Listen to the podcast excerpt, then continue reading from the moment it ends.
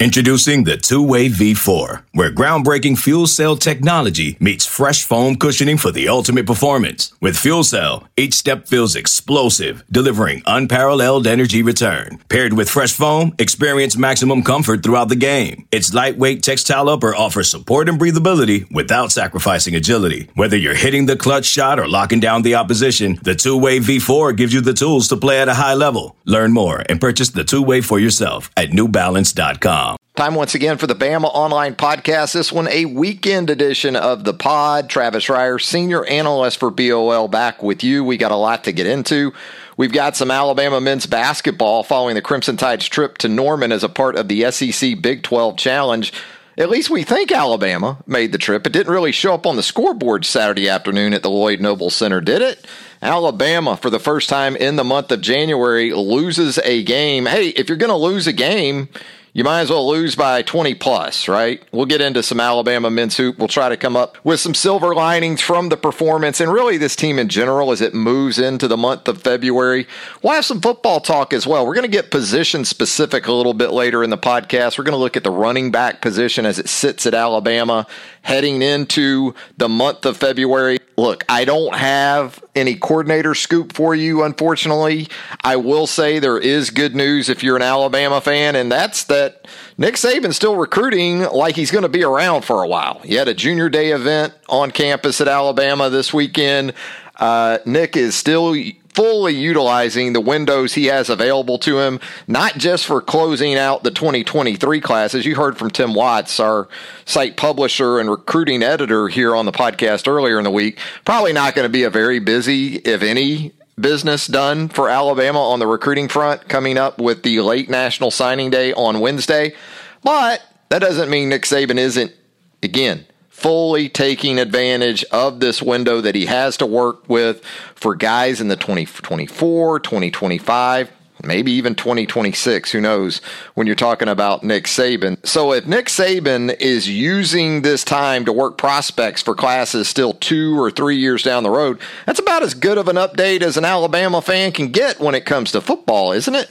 Wasn't a good update for the Alabama men's basketball team out at Oklahoma on Saturday. Hey, all the credit in the world to Oklahoma because this was a team that came stumbling into the game on Saturday on a three game losing streak, had just been embarrassed on the road midweek at TCU. We're talking about a loss at TCU, similar to what OU put on Alabama on Saturday. So some similarities there. Speaking of TCU, they essentially did, the Horned Frogs, what OU did to Alabama, except it was back in a secret scrimmage scenario in the preseason. There was a players only meeting after that scrimmage performance for Alabama back then. Might there be another one on the way after what we saw Saturday out in Norman? Look, it's on a coaching staff certainly to make adjustments and get the right people on the floor, but a performance like Saturday's by Alabama also goes back to the players taking some ownership and some accountability. And it seems like Alabama's players did that after the TCU scrimmage perhaps, and there is precedent there that tells us, and there's reason to think that even though it's a little bit of a different situation, this is a team that's certainly been through the ringer, not only in terms of the grind of a season, but the horrific events of a couple weekends ago there in Tuscaloosa. But there is something there that tells us this group has responded positively to a negative on the court situation back in the preseason. Again, though, first and foremost, you prop up the Sooners because that was a must win situation for OU as far as its postseason chances are concerned. And yeah, it wasn't a conference game for either team. It will be in the not too distant future, as we know, with OU and Texas set to join the SEC in the not too distant future. But for Oklahoma, as far as its resume, assuming it can get some work done in the Big 12 moving forward, because the Sooners still sit, even with that win, still two and six in the league.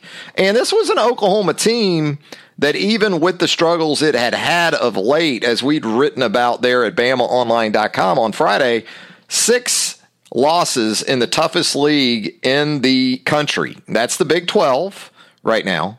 And four of those six losses had come by four points or fewer. So, a capable team. I don't think anybody saw really what happened on Saturday coming. And I know Alabama had shown some signs of struggling or maybe feeling the effects of a season to this point, even in the midweek win over Mississippi State. But something Alabama did in that game, a couple of things Alabama did in that game against Mississippi State defend, at least for a half. And then take advantage of the free throw line when it got opportunities. It did neither of those. So, despite what you're going to continue to hear about three point struggles, and yes, Alabama struggled from the three point line, making just six of 22 shots on Saturday in the loss. A lot of this still goes back to defense and also the ability to knock down free throws and get to the free throw line at a high rate. Alabama 13 of 21 from the free throw line didn't get in a defensive stance and just flat out guard people on Saturday. No other way to put it. I know that look, I don't get into banging on commentators too much. Karl Ravech, Jimmy Dykes on Saturday on the call for ESPN. I'm actually a fan of Jimmy Dykes. Always have been. Always feel like I'm both entertained and informed. I learn something typically by listening to Jimmy Dykes. That's why I was disappointed on Saturday how he kind of hitched his wagon to Ravitch when Ravitch dialed up the old, well, if they don't make their threes, they don't win. Yeah, there have been seasons in which, under Nate Oats, including just last year, where that was very much the case. That isn't the case with this team, and that certainly wasn't Alabama's biggest issue on Saturday. Alabama had plenty of issues, but it started with a lack of physical and mental engagement against a veteran team in a desperate situation playing on its home floor. That's where it all started. And Oklahoma took full advantage of that. This is a team with a guy like Grant Sherfield, as you saw, 30 points uh, in the win. Hill with 26 of his own. You know, OU shot 57.6% from the field and 69% from three, 84% from the free throw line. Going to win a lot of games when you do that. And you credit OU at the same time. It's hard for Nate Oats to preach blue collar basketball when his team is giving it up as easily as it did on Saturday. I'm sure that's the thing that absolutely sticks in the crawl of Nate the most. It's that in general. Really, over the last two games, Alabama hasn't done that either enough or it hasn't done it at all. And that was the case. The latter was more the case on Saturday at Oklahoma. So OU gets it done 93 to 69. Looking for some silver linings here, and it's tough to find them. Alabama did have five guys in double figures, as crazy as that may sound, but too much fouling, uh, too much of a lack of awareness. And with that, an Oklahoma team that had not scored 60 or more points in its three game losing streak coming into the game had 50 at the half. And look, the home court means a lot. There's no doubt about that. You look at those early games in the SEC Big 12 Challenge on Saturday. You had West Virginia holding serve against Auburn up in Morgantown. You had Missouri with an upset win over a ranked team in Iowa State there in Como. So Alabama walked into a bit of a hornet's nest, but again, I don't think this is a game if you're Nate Oats. There are games that you take and you just kind of take the tape and burn it or throw it in the trash can. I don't think this is one of those games because again, you had seen signs of this against Mississippi State. You come back in the second half, you do the kind of things that Nate talks about and how he wants his program built upon, and then immediately turn around and do none of that against Oklahoma. So I think you reinforce what happened in Norman because a couple of things. The schedule is about to ramp up, but it's really about two weeks away from taking full flight in the month of February. You still get Vanderbilt coming up midweek at home, and Vanderbilt's capable of pushing you on a good night. Um, then you go to LSU, which is not a, you know I'm not sure if LSU's the worst team in the SEC, but I'm pretty sure LSU is the worst team west of the Mississippi in the SEC. Then you get Florida at home midweek, the week after this. And that can be a problematic game if Florida can get you into one of those kind of games where you're in the 60s. And, and I would have told you, look, the only way Oklahoma's going to win this game is if it's a game in the 60s. Well, I was wrong because OU, again, had damn near 60 points at the half. And the second half, I thought Nate tried to switch some things up. You know, Alabama comes out, opens the second half with a lineup of Gurley, Clowney, Miller, Sears, and Rylan Griffin, and Alabama cuts it to 11. But you had the missed layup by Dominic Welch coming out of that first media timeout of the second half, and OU immediately goes down and pushes it back to 15, and that was pretty much the ball game. Alabama got beat for just about every contested ball and on every shot. And Sherfield is the real deal. He's a veteran scorer who is capable of making you look bad. He did that to multiple Alabama defenders on Saturday. Again, though, this could prove to be a positive in that the reinforcement should be there. That if you aren't going to strain enough to get in a defensive stance and guard first and foremost, it can get ugly against some upcoming teams on the schedule. Put it this way if you don't strain against a team like Tennessee, especially on Tennessee's home court, it's going to be a long day. The good news for Alabama, still time to get things right between now and then, beginning with that visit from Vanderbilt. And you also don't have to worry about any of the number one talk for the time being. That goes away now with that type of loss. You don't like it in terms of how it could impact you potentially in the way of long term effects, extending to perhaps your seating on Selection Sunday at some point down the road. And there is unquestionably going to be an intensification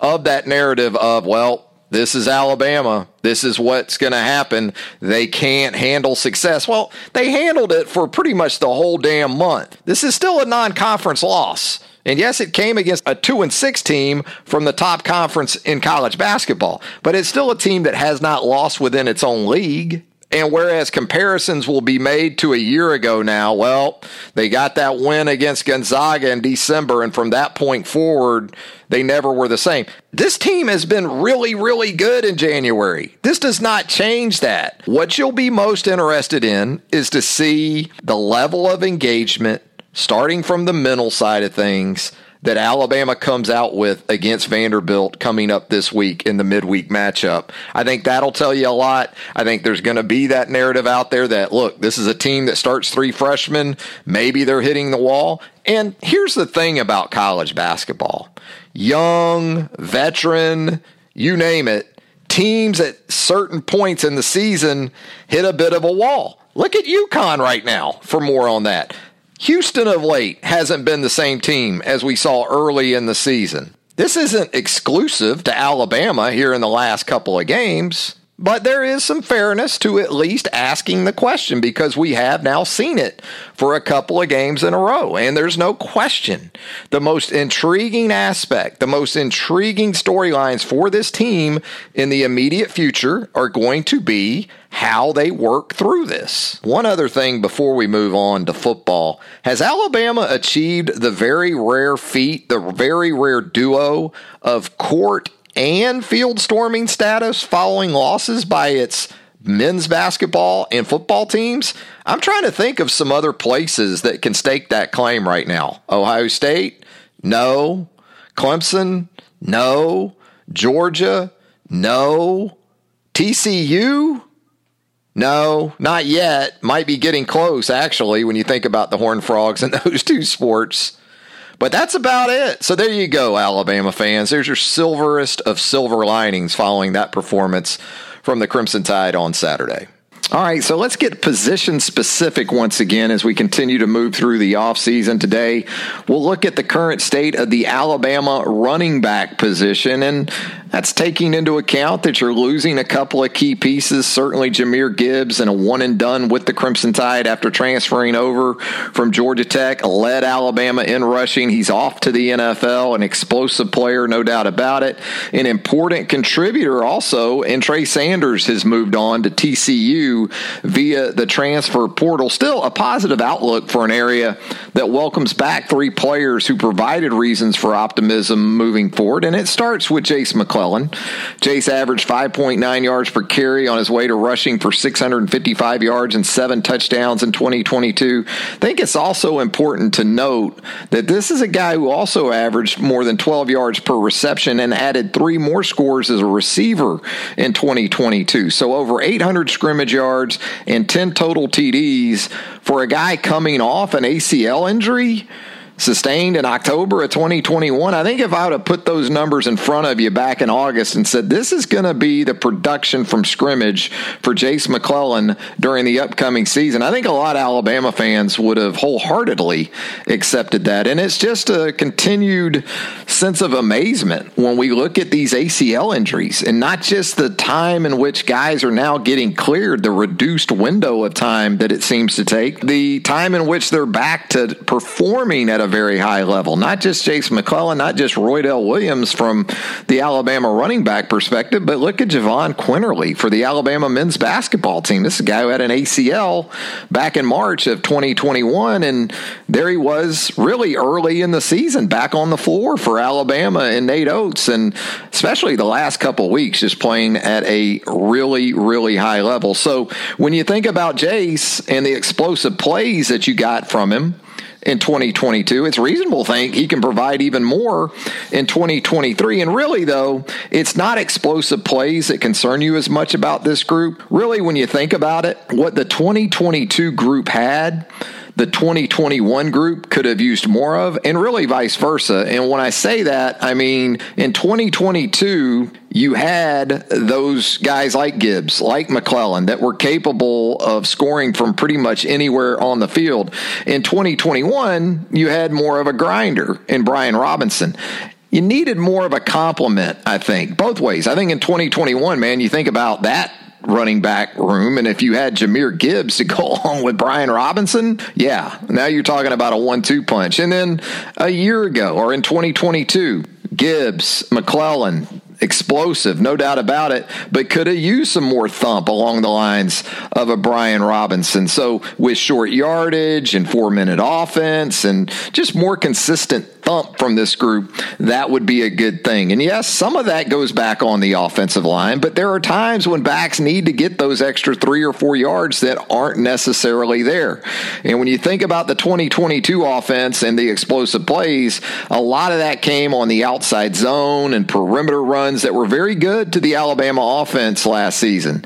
Need to have more balance, though, between those runs and some interior runs in 2023. And with the continued physical physical development McClellan will become more of a complete back. I don't think there's any doubt about that. In fact, we saw him do some good things later in the 2022 season between the tackles. So there's reason for optimism there. And again, in Jamarion Miller and Roydell Williams, there are a couple of guys capable of complementing McClellan in a very nice way. Miller was more of a mop up time option as a true freshman, but even in that role, there were signs of this guy being a problem for defenses in the future. He had back to back games games in September. I think it was ULM and Vanderbilt when he carried 13 times for 114 yards and two touchdowns. And, you know, he's not the biggest back. You're thinking that during this offseason, you're going to see him make some gains and maybe bulk a little bit and maybe a strength uh, from that perspective and perhaps even speed as well. But I can tell you, this is an instinctive and decisive guy at the moment of truth. In other words, when it's time to put a foot in the ground and get downhill, Jamarion Miller doesn't waste a lot of time or movement. I'm not sure he's a 4 4 guy, but his initial burst, from what I can see, tells me his 20 is probably pretty damn good. And he also keeps his feet clean. What you don't see from Jamarion Miller, at least we have it in limited opportunities, is a guy who gets caught up in traffic or stumbles while making cuts. Very clean in his running style. As for Williams, like McClellan, his return from that ACL injury was very impressive, maybe even more so considering his occurred a month later in the 2021 season than did McClellan's. And then there is the current recruiting class and the highly anticipated spring practice debut of Justice Haynes. And you watch Haynes during his senior season at Buford High School over there in Georgia. And what I saw was a polished, compact runner who presses the hole before using plus burst to strike for chunk runs. And similar to Jamarion Miller, I think, in some ways. Vision, instincts, those are evident. And he also understands how to use his offhand to keep defenders at arm's length. That's something that's really undervalued or not talked about enough, especially with young backs getting the ball in the right hand when running the football and then using that offhand with a stiff arm or to help create separation that leads to those extra yards that don't get talked about probably enough. And look, Haynes comes to Alabama fairly well versed in the passing game too. So you look at his background and he also has some of that in the return game. It's easy to think that this guy is going to be very involved in the mix in the not too distant future. And if that again sounds a lot like Jamarion Miller, what I'm describing there is because I think there are very much similarities in play. While Haynes is already enrolled at Alabama, Richard Young will join the room in June, another top four running back for the class of 2023. In a word, this guy is explosive. He operated from offensive sets in high school, whether it was offset, whether it was pistol, whether it was one back formations that translate to what he'll work within at Alabama. Still some refinement to be done there with these young backs, and Young is an example of that, probably more so in the passing game and off the ball. But he obviously has that one cut running style that should serve him well at Alabama. So you think about the four backs Alabama is expected to have in play for spring drills and consider the summer arrival of Young, and it's easy to see why a guy like Emmanuel Henderson will likely be able to continue to work at wide receiver, where he seems to have a very bright future, by the way know, and there's also some question about how the new offensive coordinator will fit in with this group. And look, whoever fills the role is going to be flush with talent at the running back position. So I wouldn't worry too much about that. Not sure we'll see as much of the two back stuff as we did a year ago, but I wouldn't be surprised if there's at least some of that in 2023. And you can never have enough talented and ready backs, right? Last couple of years have underscored that point at Alabama. In 2021, you're forced to convert a wide receiver and a linebacker late in the regular season. And even by the time November of last season rolled around,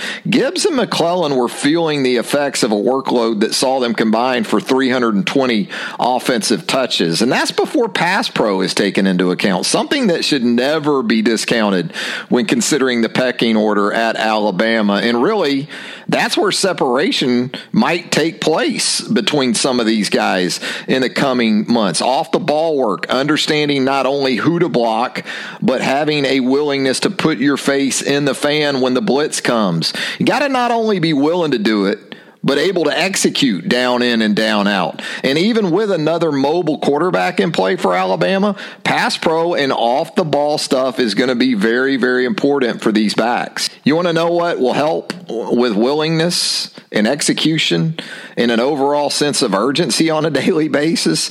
How about competition and having four or five guys capable of handling top three roles in the rotation should make position coach Rob Gillespie's job among the most enviable in all of college football. Speaking of willingness, we appreciate yours to stick your faces in the fan and join us here on another edition of the BOL podcast. Hopefully, we executed at an acceptable level and proved capable. And by the way, if you haven't already, please subscribe, rate, and review the Bama Online podcast. Anywhere you consume podcasts, you're going to find the BOL pod. So if you would do any or all three of those things, we would greatly appreciate it. We're always going to bring our best, as you know, to BamaOnline.com. Come hang out with us at the Roundtable, the premium message board of choice for Alabama fans around the globe. And until next time, thank you, and so long, everybody. Okay, picture this. It's Friday afternoon when a thought hits you. I can waste another weekend doing the same old whatever, or I can conquer it. I can hop into my all new Hyundai Santa Fe and hit the road. Any road. The steeper, the better. Because my all new Santa Fe is available with HTRAC, all wheel drive, so I can hit the trail without a worry in the world. Heck, with three rows and best in class rear cargo space, I can pack the whole family in with all our gear. We've got available dual wireless charging for our phones so we'll never lose touch with civilization and we won't lose touch with the primordial power of Mother Earth. So which is it? Waste the weekend or do something a little more epic? And conquer it in the all-new Hyundai Santa Fe. Visit HyundaiUSA.com or call 562 for more details. Hyundai, there's joy in every journey.